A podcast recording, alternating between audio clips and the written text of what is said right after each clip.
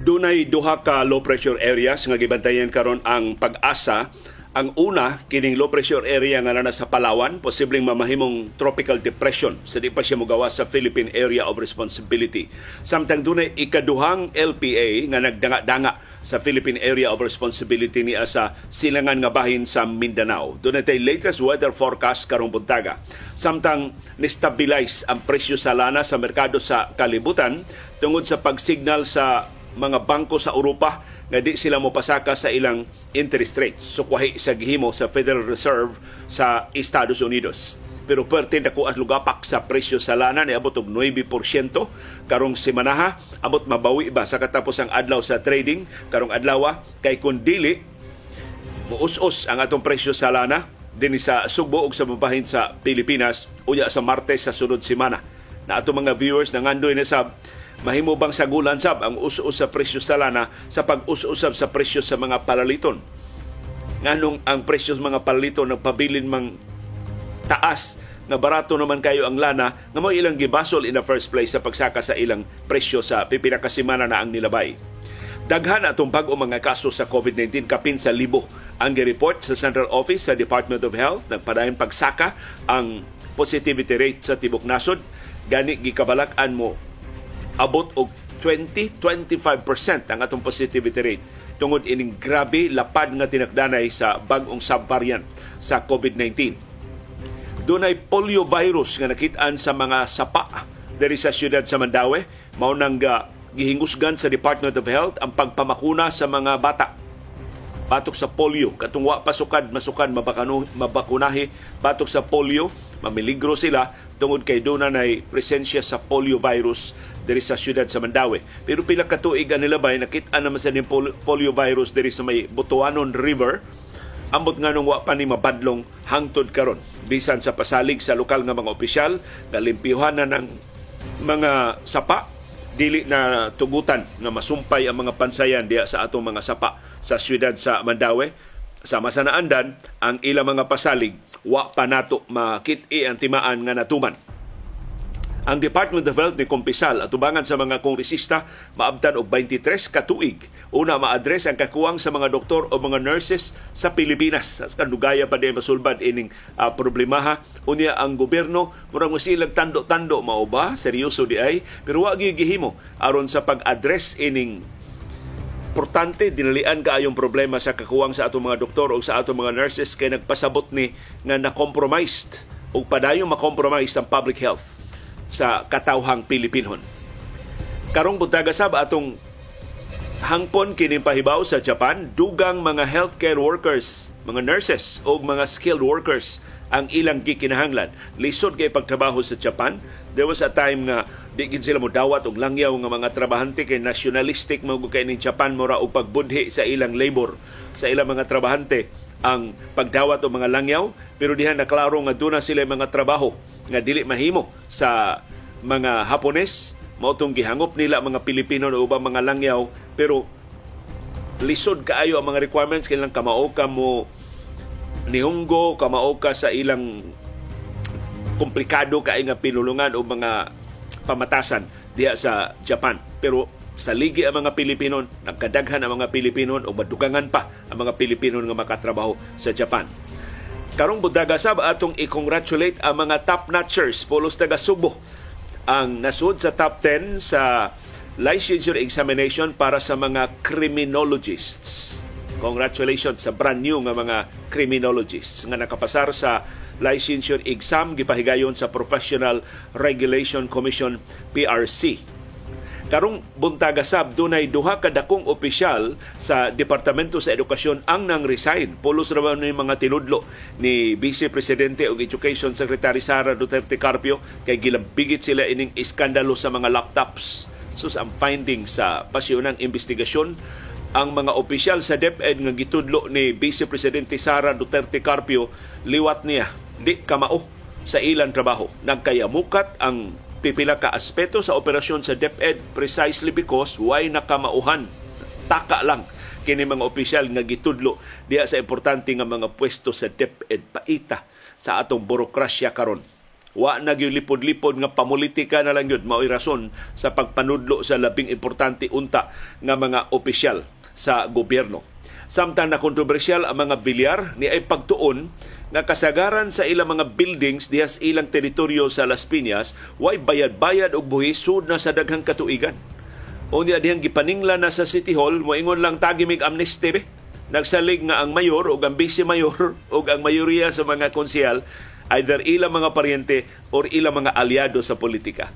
Sus kinadatuan man unta ning mga bilyar karon sa atong listahan sa Forbes nga nung wa man sila kabayad sa batakan kay panginahanglan sa buhis diha sa ilang kaugalingon teritoryo nagsalig lang ng mga bilyar nag expect na hatagan sila inita ng pabor kay sila how di Las Piñas pagkawa ayo ini pamilyaha Samtang sa National Basketball Association, karon ang gikahinaman nga Game 2 tali sa Los Angeles Lakers o sa Golden State Warriors.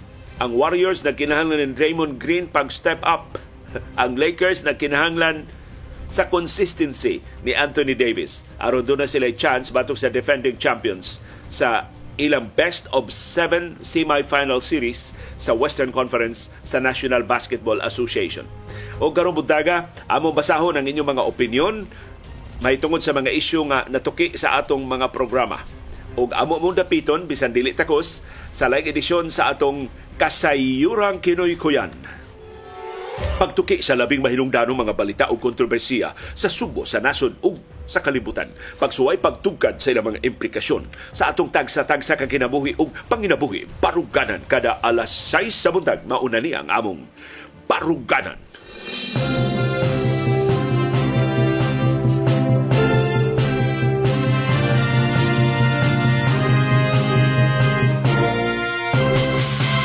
Live gikan sa Bukirang Barangay sa Kasili sa Konsolasyon maayong buntag Sugbo, Kabisayan ug Mindanao ug tanang kanasuran nakachamba sa atong broadcast karong buntaga. Dunay duha ka low pressure areas nga gipanid-an ang pag-asa karon. Ang una kanang naa sa Palawan nga posibleng mamahimong tropical depression sa mosunod nga mga oras ug ang ikaduha kining low pressure area nga nagdanga-danga sa silang kabahin sa Mindanao. Ang iyang location 1,350 kilometers east of Mindanao. Napa siya sa gawas sa Philippine Area of Responsibility. Kining LPA sa Palawan magpabilin pa ni sa mosunod nga mga oras og posibleng mamahimong tropical depression. Alas 3 gani ng kadlawon ang low pressure area nahimutang sa 95 kilometers duol na lang kaayo sa silangan nga bahin sa Puerto Princesa City sa Palawan na embedded siya sa Intertropical Convergence Zone ug busa apektado sa low pressure area ang Sugbo ug ang tibok Visayas, ang tibuok Mindanao ug ingon man ang Palawan. The rest of Luzon way epekto kining low pressure area o kining Intertropical Convergence Zone nga iyang giipunan.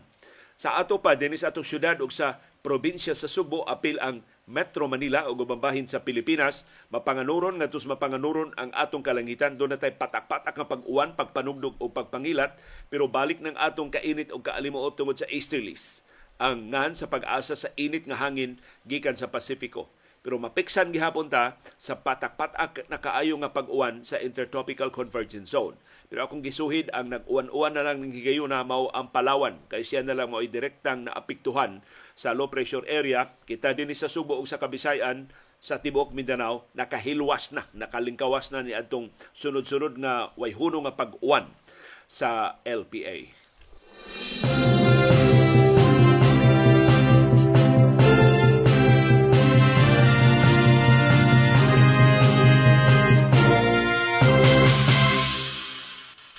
Stable ang presyo sa lana sa merkado sa kalibutan sa trading sa adlawng Huwebes. Naka ginhawag jutay ang presyo sa lana wa na magsigi og tibugsok. Human sa tuto ka adlaw gyud nga pagsigi og tibugsok sa presyo sa lana. Pero ni saka unta to sa unang mga oras sa trading gahapon ni balik ra siya og patag.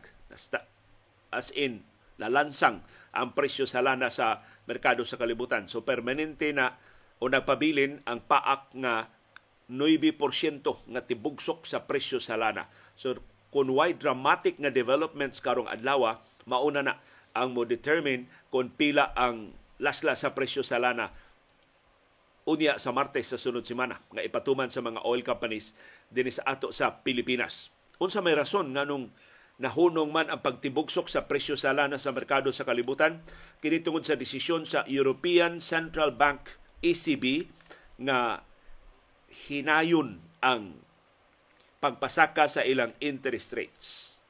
Sunod sa wa gyud kapugni nga pagpasaka sa interest rate sa Federal Reserve sa Estados Unidos ang pagpahinay sa ilang interest rate hikes sa European Central Bank mo'y nakapaluag sa kabalaka nga motibugsok ang kalibutanong ekonomiya. Pero ang bisan unsa nga stability sa presyo sa lana wa gyud makapapas sa kapin 9% nga paglugapak sa presyo sa lana sa merkado sa kalibutan. Samtang nagpadayon gihapon ang kabalaka nga ni tidlum o luya ang demanda o konsumo sa lana sa Estados Unidos o sa China o sa ubang kanasuran sa kalibutan kay wa pagyud mawa ang kabugat sa bagahe atong pandemya sa COVID-19 ni hiyos wa lang mo hinay ha ni hiyos gyud ang manufacturing activities sa China sa buwan sa Abril karong tuiga mao nay naka paporke sa sitwasyon na ang China man unta maoy gilauman nga gigikanan sa at least one half sa pagsulbong sa demanda sa lana sa tibok tuig karong tuiga.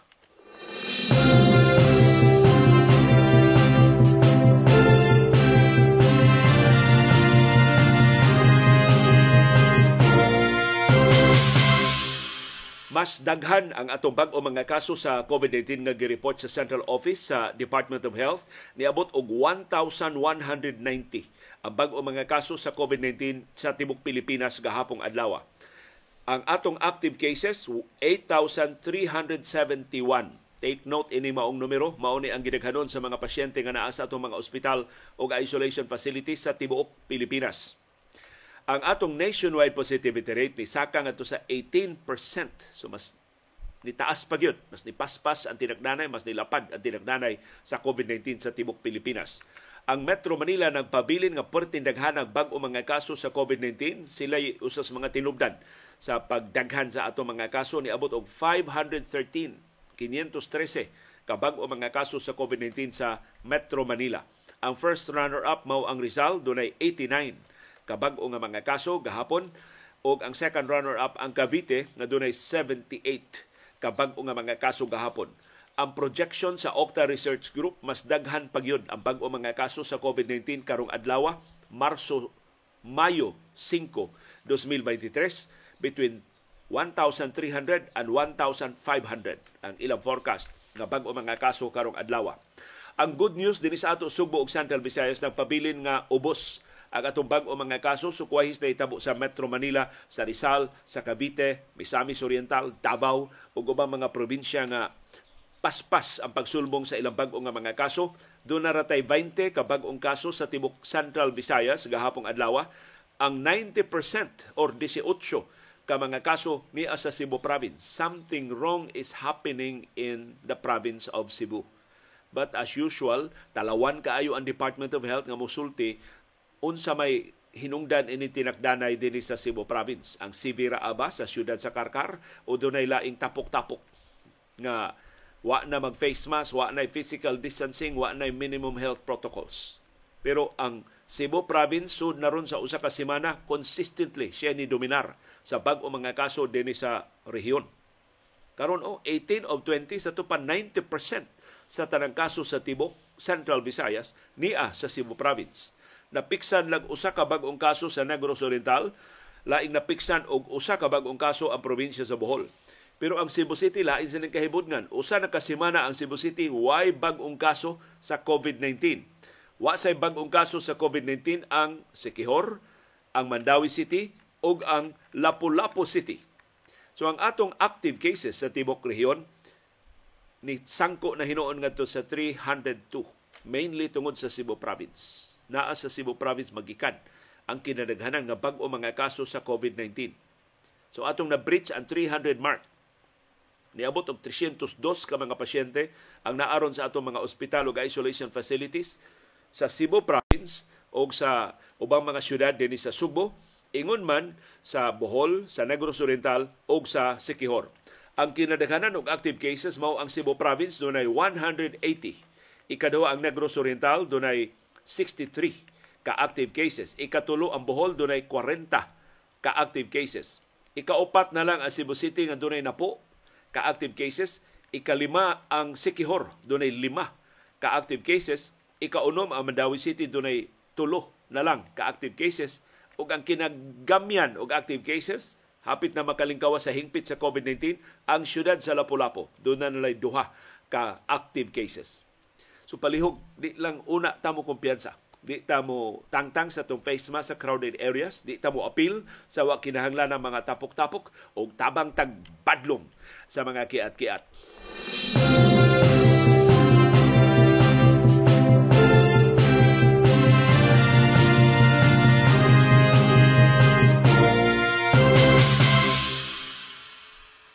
Samtang ni ay kabalak-an nga report sa Department of Health mahitungod diri sa siyudad sa Mandawi, ang mga sapa sa siyudad sa Mandawi nakuhaan og mga water samples sa Department of Environment and Natural Resources ug human sa laboratory examination na konfirmar nga positibo sa polio virus. Makapaalarme ni kay ang polio virus hagbay rang na eradicated din sa ato sa Pilipinas. Pila nakatuig ang nilabay wa na tay bisan usa na lang ka kaso sa polio. Pero sugod sa administrasyon ni kanhi presidente Rodrigo Duterte hinaut di ni timaan sa kahugaw atong administrasyon na ni balik ang polio sa Asal, Davao. Dito gis lugar sa presidente ang unang kasos polio nga nakonfirmar. Doon na sa mga kasos polio sa Luzon o sa babahin sa Mindanao o dinis ato sa Subo. Ang unang nakitaan nga polio virus diha sa Butuanon River pila ka tuig ang nilabay. Nakaron sa pa na sa Mandawi. Mayor Jonas Cortez, hinaot dili sa nitimaan sa kahugaw sa imong administrasyon. Pertindaghanan imong pagarpar nga imong limpyuhon ang Butuanon River o upang mga sapa sa Mandawi City nga doon na mamoy polio virus. Nagpasabot wa matarong paglimpyo ang mga sapa diha sa siyudad sa Mandawi. Maning gipaandam ang kabataan o mga ginikanan nga magpabakuna batok sa polio. Labi na ang mga bata nga wa pa sukad masukad mabakunahi sa polio. Ang mga sapa diri sa Mandawi na kuha water samples ato pang niaging tuig 2022. Di mo na dugaya sa li, li, li ay ining samples diya sa mga laboratorio karon pa mugawas na positibo sa polio virus ang pangagpas maong nga gikan ni sa hugaw sa tao. Pasayloas mga namahaw karon gilabay ni abot ang hugaw diha sa sapa ang hugaw sa tao dunay polio virus ang doktora nga paborito siyudad sa Mandawi ang number one counselor karon mo'y acting vice mayor. Amot kinsa ni bakasyon nilang Mayor Jonas Cortez og ni Vice Mayor Mercede, acting Vice Mayor karon si Nerissa Sun Ruiz, kinsa mao'y chairperson sa Committee on Health niingon posible ang hugaw sa tao nagikan sa usas mga panimay diha sa daplin sa mga sapa sa siyudad sa Mandawi. Pero matod ni Inday Neri, why pay bisan usak ka kaso sa polio sa siyudad sa Mandawi. Hangtod karon nagpabilin nga polio free ang siyudad sa Mandawi. Doon na polio dito sa Davao ug sa mambahin sa Pilipinas pero sa Mandawi wa pay positibo nga kaso sa polio bisan sa presensya sa polio virus sa Butuanon o sa ubang mga sapa pila na katuig ang nilabay. Kining polio virus kasagaran ari ni sa atong baba. So ni sa hugaw nga pagkaon o hugaw nga tubig. Pinagi sa way hinaw nga kamot. So importante gyud nga manghunaw sa di pa mangaon pasidan igyo ang mga bata sa kaimportante sa pagpanghunaw aron makalikay sa polio virus gikan sa hugaw sa tao. Unang atakihon ani polio virus mao ang spinal cord o ang nerves nga nagkontrolar sa atong muscles labi na sa tiil hangtod nga maparalyze di na makalihok ang apektado nga mga lugar doon na gani mga higayon mo resulta ni sa kamatayon. Atong Abril 27, ang Department of Health nilusad sa nationwide supplemental immunization campaign pagbakuna sa mga bata batok sa polio, sa tipdas, sa rubella o sa uban pa nga mga sakit. Kay base sa report sa UNICEF, ang Pilipinas dunay usa ka milyon ka mga bata nga gitawag nga zero dose. Sa ato pa wa gyoy bisan usa na lang kato sa bakuna. Mao ni ikaduha nga labing taas sa tibok East Asia ug sa Pasifiko ug ikalima nga labing taas sa tibuok Pilipinas. Pero matod ni acting Mandawi City Vice Mayor Nerissa Sun Ruiz, ang dugang test nga gihimo sa mga laboratorio sa Department of Environment and Natural Resources sa Central Visayas sa ilang sur- environmental surveillance adtong Enero sa mga sapa diri sa siyudad sa Mandawi. Ang polio strain nga ilang nabantayan dili mananakod. So ang mura na lang ni siya residual sa original nga polio virus nga dili na siya contagious, di na ni makatakod. So mao nay possible explanation nga nung why kaso sa polio diri sa siyudad sa Mandawi hangtod karon. Ang pangagpas ni Inday Neri nga kining polio virus nagikan ni sa mga bata nga nabakunahan sa anti-polio vaccine. Manang iyang gipahinumduman ang mga ginikanan sa pagsiguro nga limpyo ang tubig o pagkaon. Sa mga bata labi na kadtong nagkaos intawg tubig ba diha sa sapa para sa ilang pagpanlaba para sa ilang mga pagluto sa pagkaon pabukalon gyud. Ang tubig aron mamatay ang kagaw. Ug aron pagpalig-on sa panalipod sa Mandawi batok sa polio ang Mandawi City Government ni appeal sa dinungan nga paglusad sa libre nga pagpamakuna batok sa polio, tipdas ug ubang mga sakit. Gilusad atong Mayo 2 diha sa siyudad sa Mandawi ang Chikiting Ligtas Program sa Mandawi City Hall grounds. So hinaot ang mga bata nga nagpangidaron og 0 ngadto sa 59 months nga mao'y labing mamiligro sa polio kay wa pa mabakunahi magpabakuna. Mga ginikanan, atensyon palihog aron di lang sa syudad sa Mandawi, hasta sa syudad sa Subo, hasta sa ubang bahin. Dinhi sa ato sa Kabisayan nga maabot nining atong Sibya pabakuna ta batok sa polio. Kay sus kaluoy sa mga bata kung simba ko matakdan og polio unya epektibo gyud kayo ang bakuna aron maka panalipod nila gikan ining makapainutil usahay makapa makapatay nga sakit.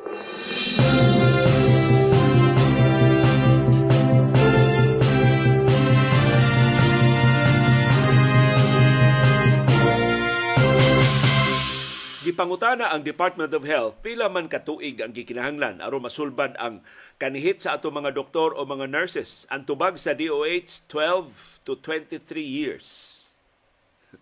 Buhi pakta ini maka makakita pagkata within our lifetime nga masulbad ning kanihit sa ato mga nurses o sa ato mga doktor.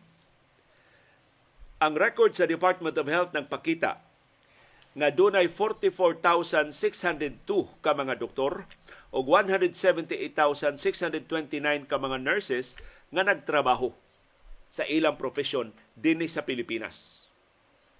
Kung imong ikumparar sa tinuod nga gidaghanos mga doktor o mga nurses nga dunay lisensya sa profesyon sigon sa record sa Professional Regulation Commission PRC dunay 95,000 ka licensed doctors. Pila ra ang aktual nga nagtrabaho 44,000. Wa ra katunga sa mga doktor ang nagpractice sa ilang profesyon. Sa record sab sa PRC dunay 509,000 ka lisensyado nga mga nurses.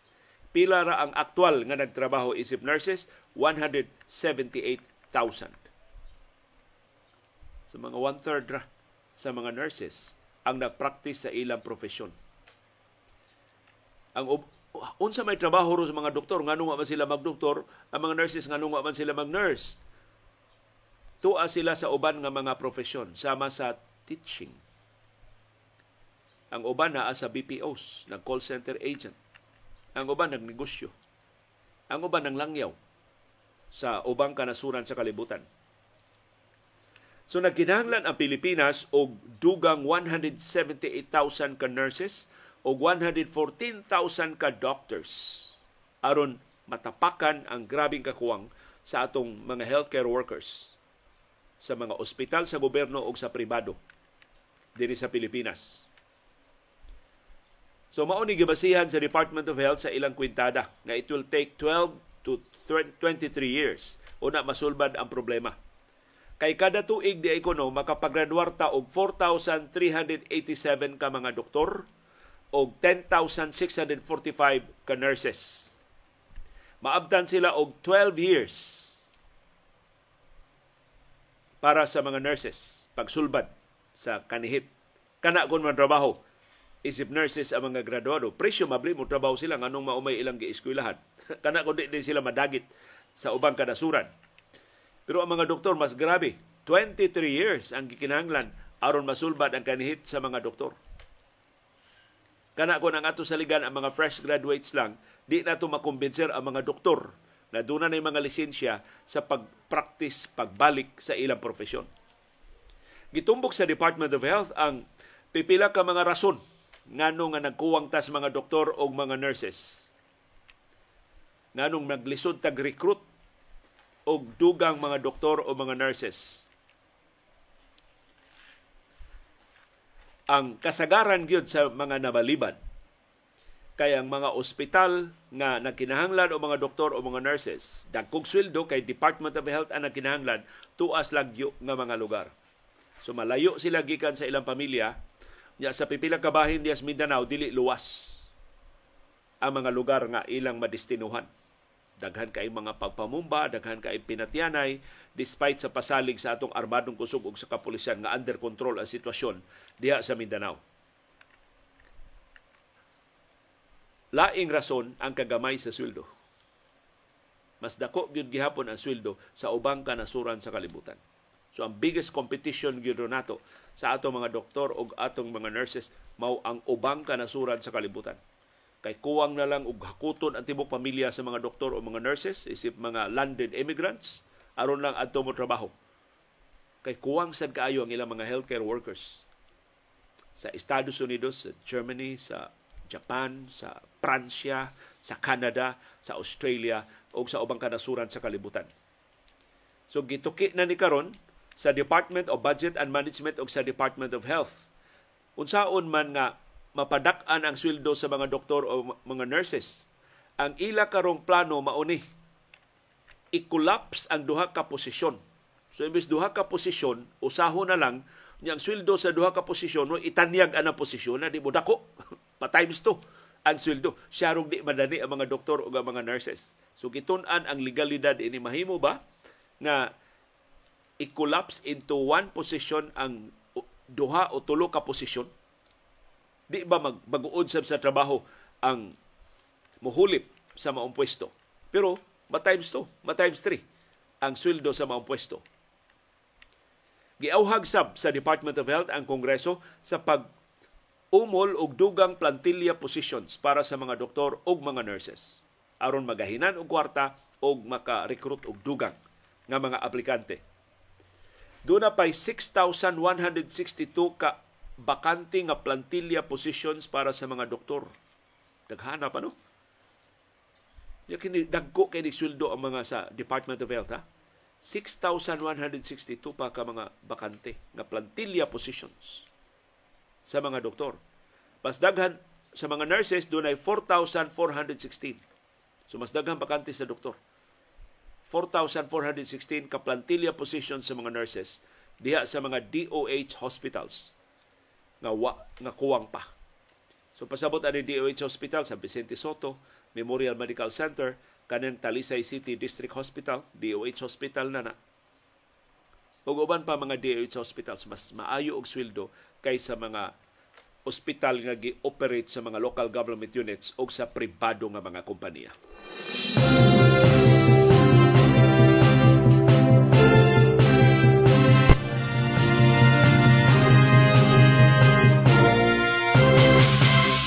Ikaduhang balita para sa mga nagkinahanglan og trabaho gikan ni sa Japan. Official kini maong notisya gikan ni sa Japanese government. In fact, gikan ni sa Japan International Cooperation Agency JICA. Nagkinahanglan sila og dugang trabaho para sa Filipino nurses og skilled workers. Madugangan pa yun ang atong kanihit sa mga nurses kay di ta ka-compete sa kadagko sweldos Japan.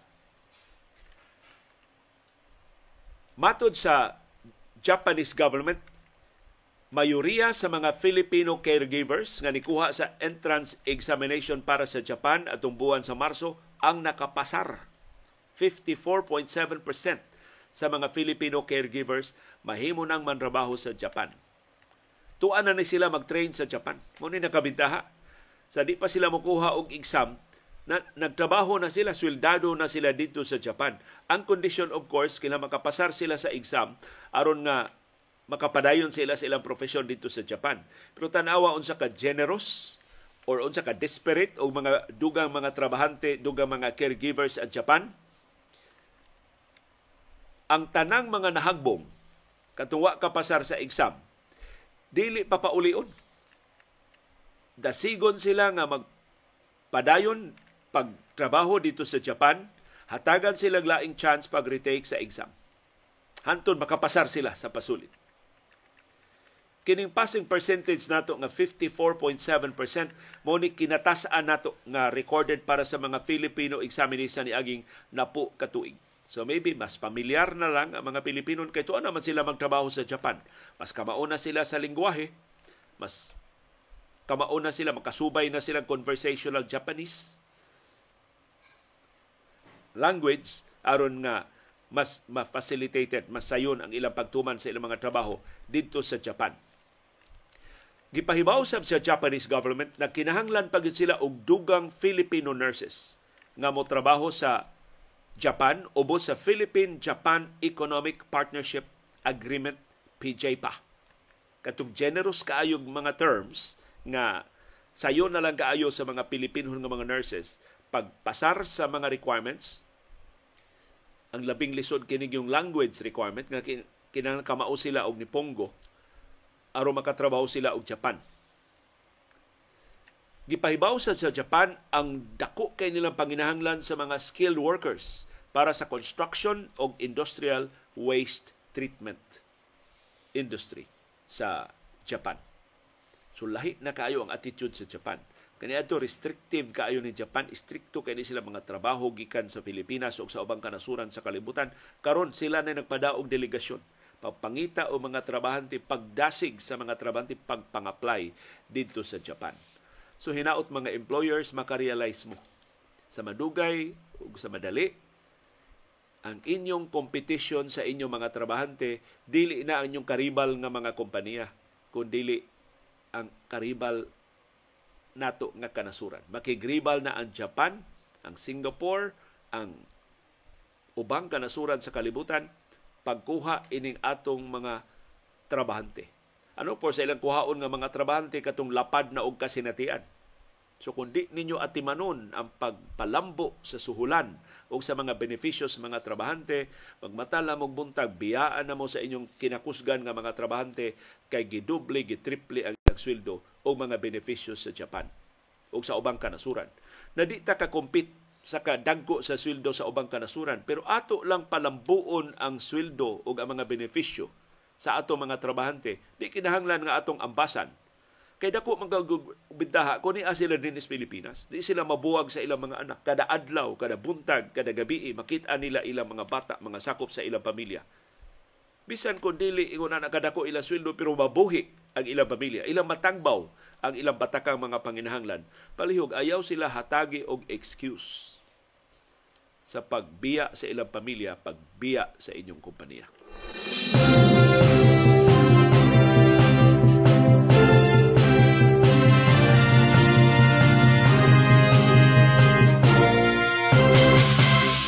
Og doon na tayo suporta na dawat aron makalahutay kini atong programa gikan ni LG California nihatag siya nato og 10 US dollars. Salamat kayo LG California sa imong suporta karong sa buntag aron makalahutay ang atong programa. O congratulations sa brand new nga mga criminologists din sa Subo o sa babahin sa Pilipinas. Dunay duha ka mga graduado sa Subo nga mga top-notchers sa April 2023 licensure examination for criminologists. Sa way paglangay-langay, atong pahalipayan ang number 6 graduado sa University of Cebu in Lapu-Lapu and Mandawi, UCLM, si Jose Cosep Igot Jr. Congratulations! Jose Cosep Igot Jr. sa UCLM. Ikay number 6 sa licensure examination sa mga criminologists. O number 8, taga UCLM gihapon. University of Cebu in Lapu-Lapu and Mandawi gihapon. Number 8, si Noel Overa Pagao. Congratulations! Ninigduhan nato ka mga graduado sa Subo nga mga naapil sa top 10 sa board exam sa mga criminologists. Number 6 si Jose Cosep Igot Jr. o number 8 si Noel Overa Pagao. Matod sa PRC, dunay 13,000 nga nikuha sa licensure examination. 4,139 ang nakapasar. Sa tupa, lisod ning pasaron ang board exam sa mga criminologists. 32% ra ang passing percentage. Less than one-third sa mga nikuha sa pasulit ang nakapasar. So, daghang salamat mga criminologist sa inyong pagpili ining maong uh, profesyon. Kamo maoy makatabang sa pagbantay sa kalinaw o sa seguridad dinis ato sa Subo o sa bahin sa Pilipinas. Hinawti sad mo matintal, di sad mo maka huna-huna sa pagtrabaho dayon sa ubang kanasuran.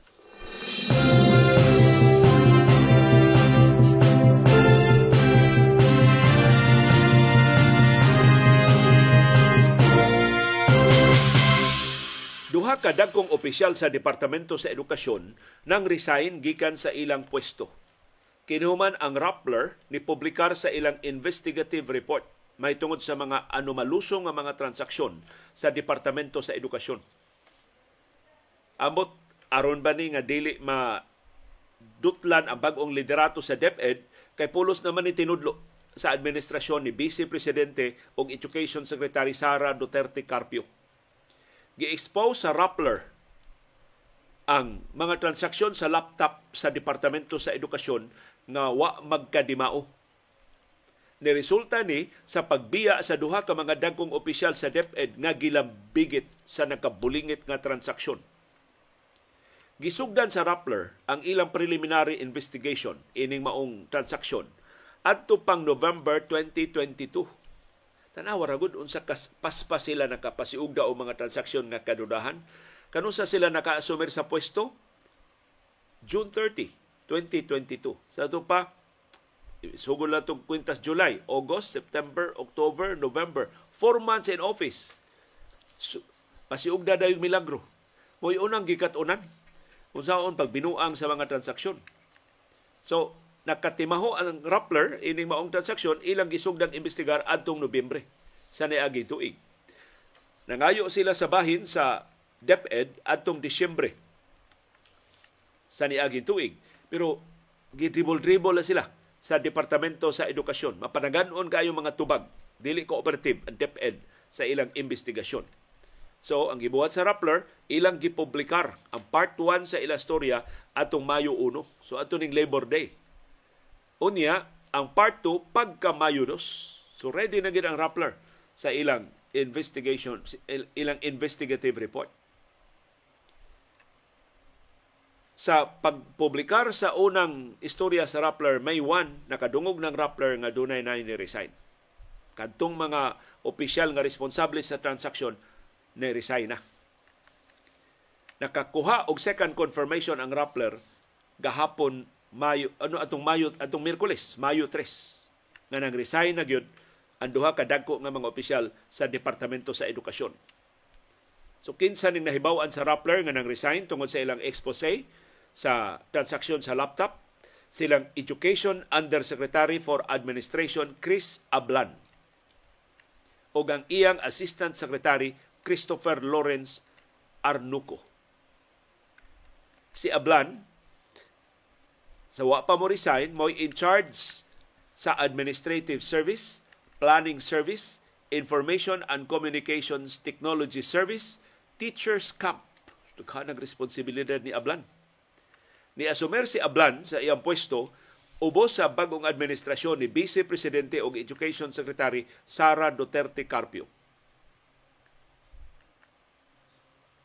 Siya mao'y gisuwatan sa Transpac Cargo Logistics Incorporated Transpac, ang logistics company nga gikontrata sa DepEd kay wa sila bayri sa ilang kontrata sa ilang serbisyo. Nakaserbisyo na sila sa DepEd, wa sila bayri. Hain man ang kwarta na igbabayad ngadto nila. Ang gisuwatan mao ni si Undersecretary Ablan. Ni demanda ang Transpac nga bayran sila og 34.5 million pesos kay mo ni ilang unpaid fees suma sa kontrata nila sa DepEd. Matod sa ASPAC, kung di sila mabayran, Transpac, mao ni angan sa kumpanya, kung di sila mabayran, maapiktuhan intaw ng ilang operasyon. Naambot, wa may pahibaw ang DepEd, ining departure sa duha niya kinaling DepEd, no, kuan kayo. May kay magisigot og transparency para sa ubang ahensya, pero sila may kay mo tago-tago. Si Ablan, tabian man kay ni Facebook, ang iyang latest post sa Facebook, ni ila na sa iyang kaugalingon nga former Undersecretary of the Department of Educa- Education serving from August 1, 2022 to April 30, 2023. Meaning, ang iyang resignation effective May 1. Sa iyang bahin kini sa Arnuco, kining Assistant Secretary nga gikatawng ni-resign sab, mo'y in charge sa Administration Services. Usa ka tinubdan sa Rappler nga nahilambigit sa procurement process o pamilyar sa transaksyon sa Transpac ni Ingon nga ang reason, ang rason ngano nga ang mga laptops sa DepEd na akaron gipamaligya na sa mga tindahan apil atong gipamaligya diri sa ato sa Subo was due to inability and seeming lack of interest and know-how on the part of the contract management division and accounting division of DepEd to implement the contracts. So, doon ay kontrata, wa tar itarong og pagpatuman ang kontrata, wa bayri ang kontraktor.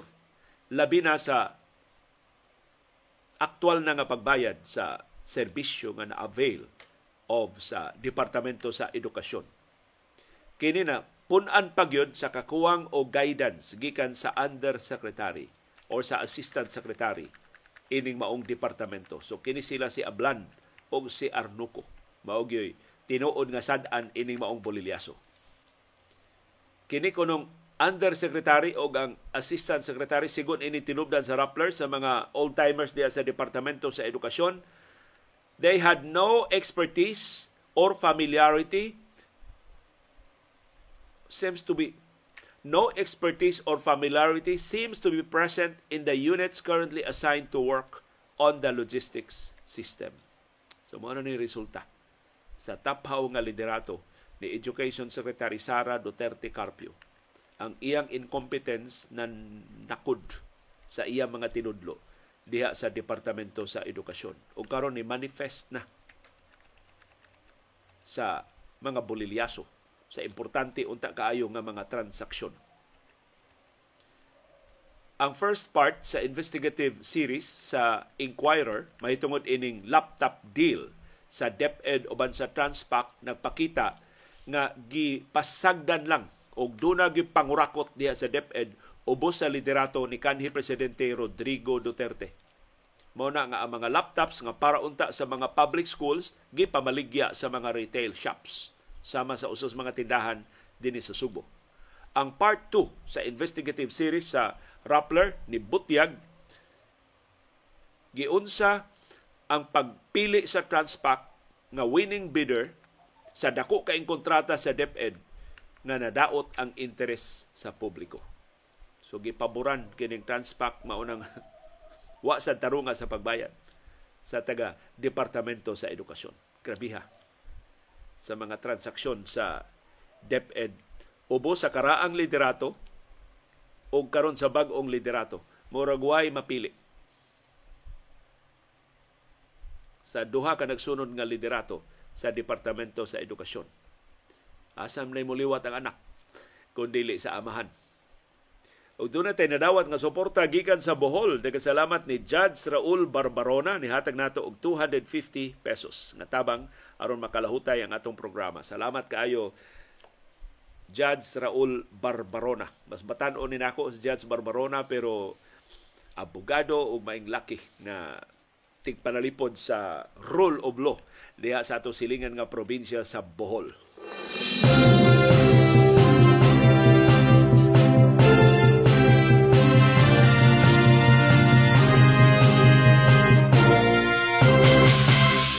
na kung giluod mo atong transaksyon sa Departamento sa Edukasyon, palihog, higupin ni kape. Kining mosunod nga notisya, gikan ni sa teritoryo sa mga Villar sa Las Piñas. Investigative report sabni sa Philippine Center for Investigative Journalism PCIJ. Nagkinalanta sa Rappler, sa PCIJ o gubang mga investigative journalists aron nga maunalay mo utingkay ini mga transaksyon kay murag wa man mag-function ang buhatan sa ombudsman, ang Commission on Audit ug ubang mga ahensya nga gidominahan na sa mga political appointees. Sigon sa PCIJ, ang mga kompanya nga gipanag-iya sa mga bilyar utangan sa Las Piñas City Government og kapin 200 million pesos sa buhis o sa mga multa sa ilang kapakyas pagbayad sa ilang buhis kining maong mga kompanya imbis mo bayad sa ilang obligasyon nangayo og amnestiya gikan sa Las Piñas. So sila pa wa kabayad, sila pa dinimanda ay na lang mig pabayra. Anang buhisa. Tanawa kinsay among tag-iya.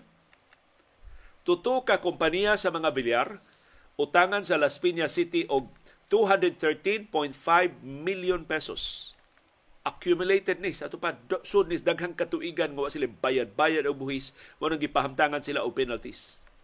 Sud sa pila na kadekada ang Britannic Corporation mga bilyar ni iya ni Britannic Corporation ang Bilyar Sipag Center ug ang Bilyar Sipag Atyaga Foundation wa mo bayad og real property taxes para sa ilang mga buildings o mga yuta dias Las Piñas apil sa wa nila bayri og buhis ang Mela Hotel, ang tuto ka Evia Buildings, ang Portofino Commercial ug ang Villar Sipag Center.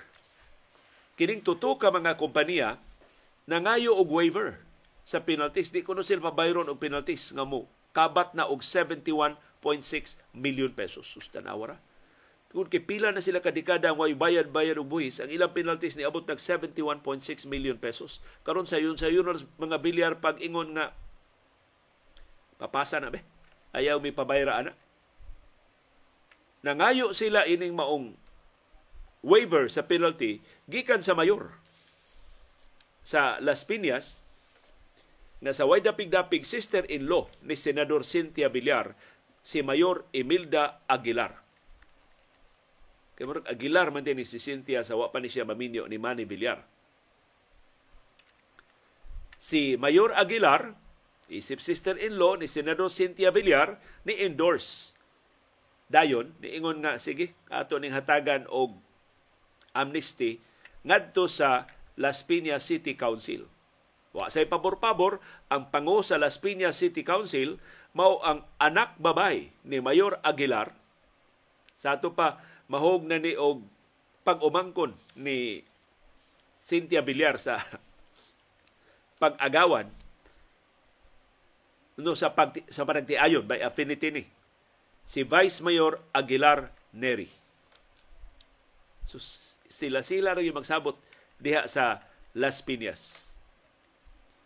Ang katinawan sa mga bilyar na igo no sila pag-ayo sa pandemya, wa sila kabayad og buhis. Pero ang wa nila mabayri nga buhis nilungtad nagpila ka dekada. Ang pandemya pila pa pang katuig, tulo pa man katuig ang pandemya. Kano ang pandemya may rason nga wa sila kabayad og buhis, pipila ka dekada na ang nilabay. Paita ini mga bilyar. Doon na pagilaing 18 ka mga kompanya nga gipanag-iya o giduma sab sa mga bilyar nga wa sab kabayad og buhis. Doon ay laing 11 ka mga Brittany properties nga utangan sa siyudad sa Las Piñas og 10.4 million pesos. Sayon sa yun naman taon nila lang utanga. Oy. Kay ila man guning lugar. Lain pag yung duha ka mga kompanya sa mga bilyar. Ang Golden Haven Memorial Park Incorporated o ang Fine Properties Incorporated wasab kabayad og real property taxes gikan sa 1996 hangtod sa 2018. No, in 1996 and 2018. So ang Golden Haven atong 1996, ang Fine Properties 2018. Utangan sila og 14.5 million pesos sa Las Piñas City Government. Kinsa may maningil sa buhi sa mga bilyar. Nga ila raman sa mga paryente mo mayor o vice mayor o ila man ang mga bata-bata ang mayoriya sa mga konsehal. Maoras sa rin pangutana na mas dako og implikasyon kinsa may mobayad sa buhis, kinsa may maningil sa utang sa buhis sa mga Marcos. Supposedly ang maningil mo ang Bureau of Internal Revenue. Pero ang pangu karon sa BIR tinudlo linudhan nga kasal ni Presidente Ferdinand Marcos Jr. ug siyang asawa na si Lisa Araneta Marcos. Mga haska ni sila og paningil og buhis. Plus kinsa may tax collector in chief ang presidente. Wa gid igdungog ang mga Marcos nga mo'y maningil sa ilang kaugalingon nga mga utang. Wa man gani igdungog ang mga Marcos nga maikog nga mutuman sa balaod.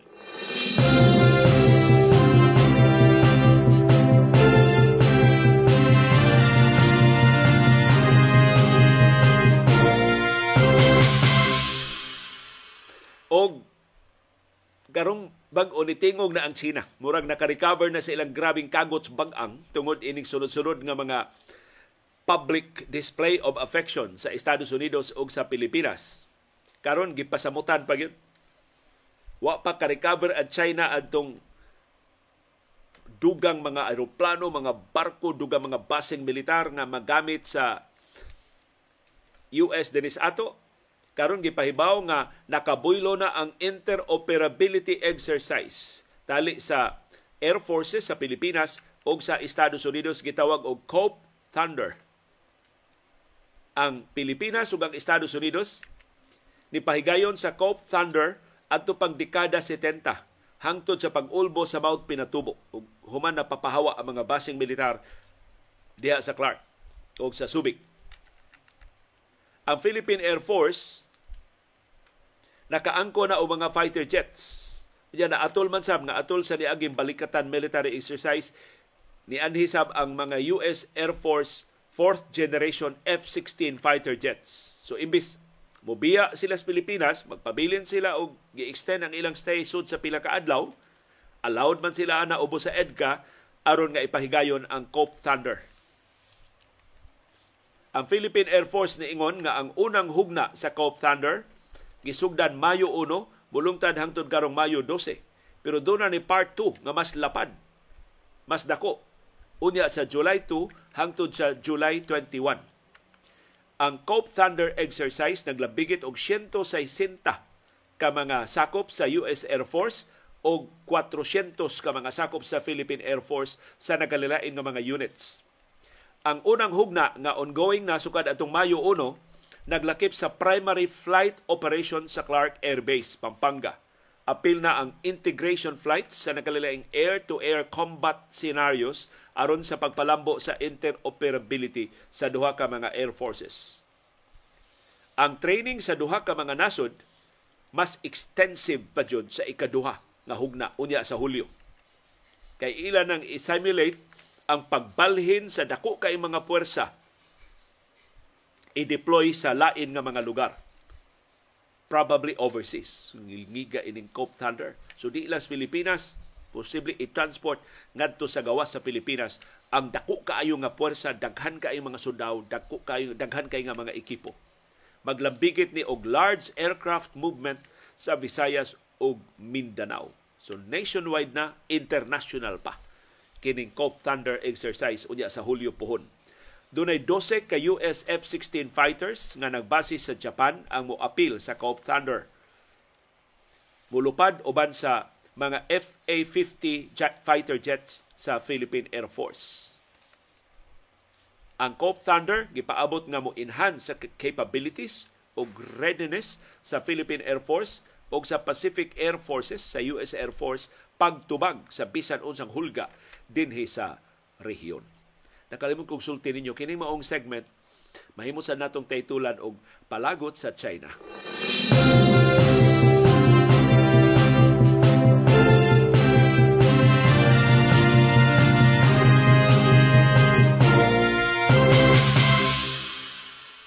Og usaray duwa nga gischedule sa National Basketball Association karong adlaw pero pertin daghana nag-atang ining duwa. In fact, ang game 1 mo ay highest og rating sa tanang mga game 1 sa sa semifinals sa kasaysayan sa National Basketball Association. Daghang kay gimingaw nga magkasangka si LeBron James ug si Stephen Curry, ang Golden State Warriors ug ang Los Angeles Lakers. Alas 9 karong buntag ang Los Angeles Lakers mo take two sa ilang pagpanung sa Chase Center ang home court sa Golden State Warriors. Naguna ang series, naguna ang Lakers sa series 1-0. Ang Golden State Warriors mohimo og adjustment sama sa naandan sa game 2. Og matod sa kasaliga mga tinubdan sa Warriors, makapakugang sa Lakers ang ilang himuon nga adjustments. Although ang Lakers ug ang Warriors sa kadaghan ng mga higayon nga nag-abot mura og doon na pa ba'y makapakugang? Ang nakapakugang sa Warriors sa Game 1 mao ang health o consistency ni Anthony Davis. And of course, ang depensa ni Jared Vanderbilt, ni Stephen Curry. Nakakita na ba og Curry stopper ang Lakers? Kaniadto sa pagduwa pa ni Kobe Bryant, ang tanang mga teams maghimo og Kobe stopper Karon ang ubang mga teams sa pakyas ang Lakers at least sa game 1 ilang nakitaan ila day mahimong makandaduhan. Dili makandaduhan nakahimo man gyapon 27 puntos pero mapahinay si Stephen Curry. Posibleng adjustment nga himuon sa Golden State Warriors sa game 2 mauni. Mag small ball sila. Di nila paduwaon si Kevin Looney. Ang ilang himong sentro si Draymond Green tan-aw na to makaapas ba ang mga higante sa Los Angeles Lakers sa kapaspa sa bola sa Golden State Warriors kung mag small ball sila. In fact, ang labing impressive nga offensive run na napakita sa Warriors atol sa Game 1 mao tong ilang gihimo sa fourth quarter. Double digit ang ilang lubong. Labaw ang Lakers 108-98. 6 minutes 39 seconds ang nahibilin sa fourth quarter si Steve Kerr ni palingkod ni Kevin Looney. Iyang gipulihan ni Andrew Wiggins. Si Draymond Green mauna ang sentro. Ang small ball nga line-up sa Golden State Warriors ni rehistro og 14 against 4 run. 14 puntos ang ilang na-score, 4 ra ang tubag sa Los Angeles Lakers. Ug ilang natabla ang duwa, 112-112 with 1 minute and 38 seconds remaining. So kadtong pag-arangkada sa Warriors tungod to sa ilang small ball nga line-up, wa kabantay ang wa katubag dayon ang Los Angeles Lakers. Atul sa ilang small ball nga line-up, ang Lakers kaduhara na kapasud sa 12 nila ka shots. Sud ni sa nilungtad og 5 minutos ang mila-mila sa Los Angeles Lakers ug ang pag-arangkada sa Golden State Warriors. Si Anthony Davis sa iyang kangilngig sa Game 1 na sipyat og kaduha atol sa samang sa stretch. So, bisa gagmay kayo mga gwardya, wa ka score si Anthony Davis. Ang mas revealing atol sa stretch, ang Golden State Warriors usara ka rebound ang ilang alkanse. Nakahimo sila pito ka rebound sa ang Lakers nakahimo og walo. So nawa si Kevin Looney pero usara ka rebound ang ilang deficit. So posible matintal na sab si Steve Kerr di lang sa fourth quarter posibleng sugda niya og masayo ang small ball sa Golden State Warriors. Si Stephen Curry, si Klay Thompson ug si Jordan Poole mukuyog ni Draymond Green ug ni Andrew Wiggins. O posible malahi ang resulta sa game 2. Pero sa ligi si Steve Kerr, di lang ang small ball nga option ang iyang ipatuman sa game 2. Pero lain nga missing link sa Golden State Warriors nganong nakawat ang home court advantage sa Los Angeles Lakers ang absence si Draymond Green. kini ni Draymond Green sa kinauyukan nga bahin siyang kasing-kasing fan gini siya ni LeBron James. Iya nang binastusa si LeBron James, iya nasuspenso nga si Raymond Green kay iya sang patiran ang pribado bahin sa lawas ni LeBron James sa katong niagi nilang finals nga mo nakapapildi nila. Pero fan ni siya, ganahan ni siya ni LeBron. In fact, doon na di ito yung mga nangagi nga mga duwa, katong mga road games ba, nga dili ka importante para sa Warriors. Nananghid ni si Draymond Green, ni Steve Kerr, nga coach, pwede ko mo absent coach kay mo tanaw duwa ni LeBron gatong hapit na si LeBron makaapas ni Karim Abdul-Jabbar pila sa to kadua nga kung maka-score si LeBron og 30 maapsan na niya. So dagat kay magnunot-nunot asa to nga korte si LeBron James. Ato niya yung naapsan dito sa ilang kaugalingong korte sa Los Angeles. Pero wa pa ba maka recover sa iyang pagka-fanboy ni LeBron James, si Draymond Green. Pero kabagis aning Draymond, gilambagon niya si Jared Vanderbilt sa usa ka bahin sa sa game 1. So kinahanglan ko no si Draymond Green mo step up, ipakita ang karaan dominante nga bersyon ni Draymond Green aron dunay fighting chance ang Golden State Warriors batok sa mas tag-as, mas dagko ng Los Angeles Lakers.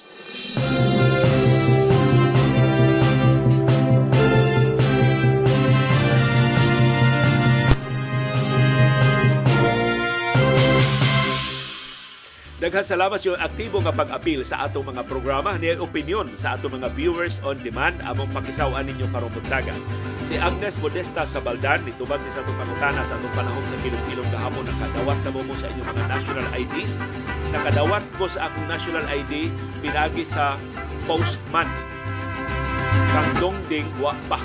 So si Dongding ang bana ni Agnes sila og apply presumably wa pa moabot ang iyang national ID si Tits Cerrebo murag si Ted Oberes man ang among guwapang amiga diya sa poblasyon sa Talisay.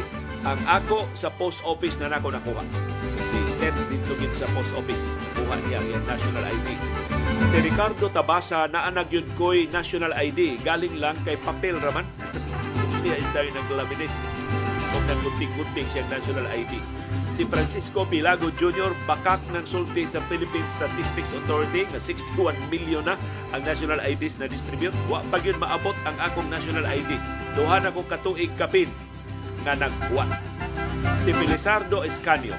Kinisang bangko, istrikto kaayo sa mga IDs, pero kung dagko ganing mga tao, mahimo rin yung lain-lain sa mga accounts. Nausab man di ay itong Naunsa naman di itong Jose Pidal account. Government ID ka itong gigamit pag open adto. Ipasabot ka itong Jose Pidal account ni kanhi Presidente Joseph Estrada. Kakang irap na itong account. Unya, iputang sa nga ni Jose Pidal sa usa sa mga bangko. Natungod ini gi-umol sa Bangko Sentral ng Pilipinas kining lagda. Sugod atong 2001 tungod ni sa Jose Pidal controversy gidili na ang paggamit sa fictitious bank accounts. Ibana sa Bangko Sentral Circular number 251. Ang circular wa na magtugot sa mga bangko pag-abli o mga accounts ginamit ang fictitious names. Kaso sa kaso sa mga Tebes, sa mga Tebes may ipasangin lang ni gamit o mga dami accounts, tinuod nga mga ngan ang gigamit dili aliases. Pero ngan sa ilang mga abogado, ngan sa ilang campaign managers, ngan sa ilang mga sinaligan dili mga Tevez na mga nganoy na tumo. Kung masaligon kay na si Fried Henry Tevez nga niabli sa iyang mga bank accounts. Si Anli Masca Rocamora Mahitungod sa mis investigasyon binuang sa mga pulis sustungod sa kadangkos ranggos mga pulis mukalitra ng kawa ang news. Wa ra Japo na mapriso kay mga dato man. Diri Pinas mga dato o politikong kurakotra ang mahatagan og hustisya. Si Franklin Zamora Kumusta naman, nahilom naman ang kaso sa Digamo murder? Asa naman si Kongresista Teves? Wa pa mapasaka ang kaso batong ni Teves karong si manahag ipaabot ni pasaka sa National Bureau of Investigation ato ng atangan. Si Teves unknown gihapon ang iyang whereabouts. Gidungdungog na sa Cambodia, gidungdungog na sa South Korea pero wa pa confirmation. Samtang si Beckham Cachero, tuani sa Canada, gamit pod kaayo ang asin diri sa Canada inig winter para palanay sa snow o sa ice sheet sa dan. Maunang every year, advisable jud magpa-coating og anti-rust sa auto kada tuig sa mga auto nga 4 years and older. Si Papa June may tungod is Boliliaso sa Ninoy Aquino International Airport pasumangil ramana aron ibaligya sa pribado ang atong airport. Mao nay plano sa atong gobyerno.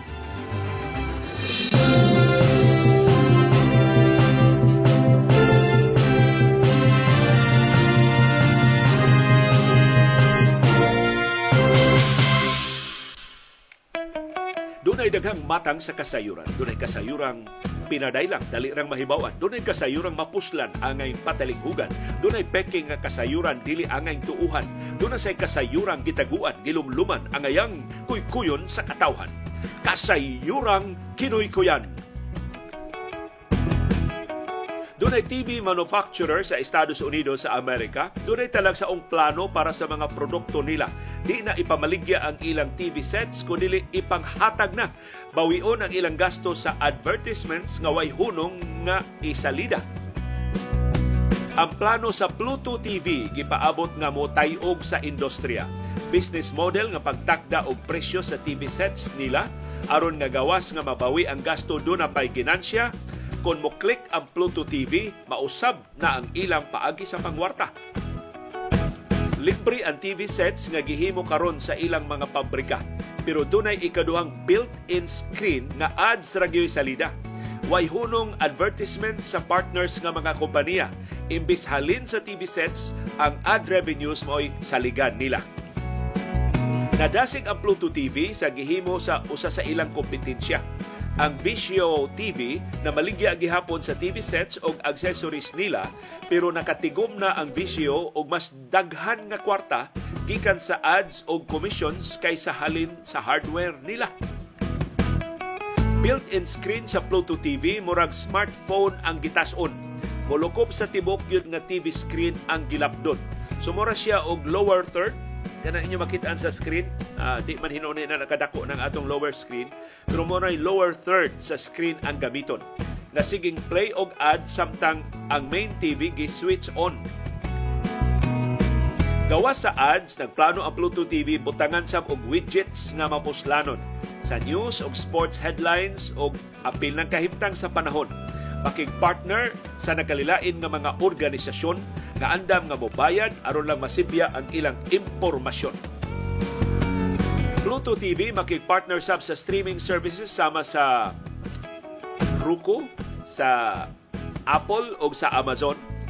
Di tingali libre pero discounted ang bayad sa subscription nga gisugda na og himo sa Netflix sa pipila ka nasod pagkakaron. Mauni ang mapaabot nato sa musunod nga katuigan puhon Kumbinsido magod ang streaming services nga ads maoy alternatibo aron makatanyag sila sa ilang subscribers o rates nga mas barato. Ang Pluto TV gawas nga ni Sakay nagpa front seat sa uso. Ipanghatag nga libre ang kinatibuk-an nilang produkto. Kung wa pa mong kabantay, Google ragyod mo'y ilang gisundan. Ilibre ang search, ang Gmail, ang YouTube ug daghan pang uban. Bugti sa advertisements na base sa imong interes og nahimutangan. Nagikopya dayon sa Facebook og mga karibal og ilang gipalabuan. Pluto TV o uban pang nga susama nga mga negosyo way makapugong kung ipanghatag sang mga telepono. Way makapugong kung ipanghatag mga washing machines, refrigerators, ovens, microwaves, basta dunay screen sa ad sa mga produkto. Mahimong magtukod og ad system para sa ilang mga produkto or musakay na lang sa Google o sa Facebook ads nga abante na kaayo. Kitang mga konsumidor sa masanaandan ang sentro ining tanan. Atong atensyon o panahon o kwarta mo ilang ilugan. Danihon kutob sa mahimo sa paggamit sa ilang kahimanan, kakaron magsilbi na og dugang pagyud nga kapuslanan. Natong mga konsumidor mo tinubdan sa kasayuran o kalingawan sa manufacturers tinubdan sa ad revenues nga mas daghan. Nagasalamat sa iyong padayon nga pagpakabana o pagkigbiso, pagtugkad sa mga implikasyon sa labing mahinungdanon nga mga paghitabo sa atong palibot. Aron kitang tanan, makaangkon sa kahigayon ng pag-umol sa labing gawas nun, labing makiangayon, o labing ligon nga baruganan. Maukad to ang among baruganan. Unsay imong baruganan? Nagkasalamat sa imong pakiguban.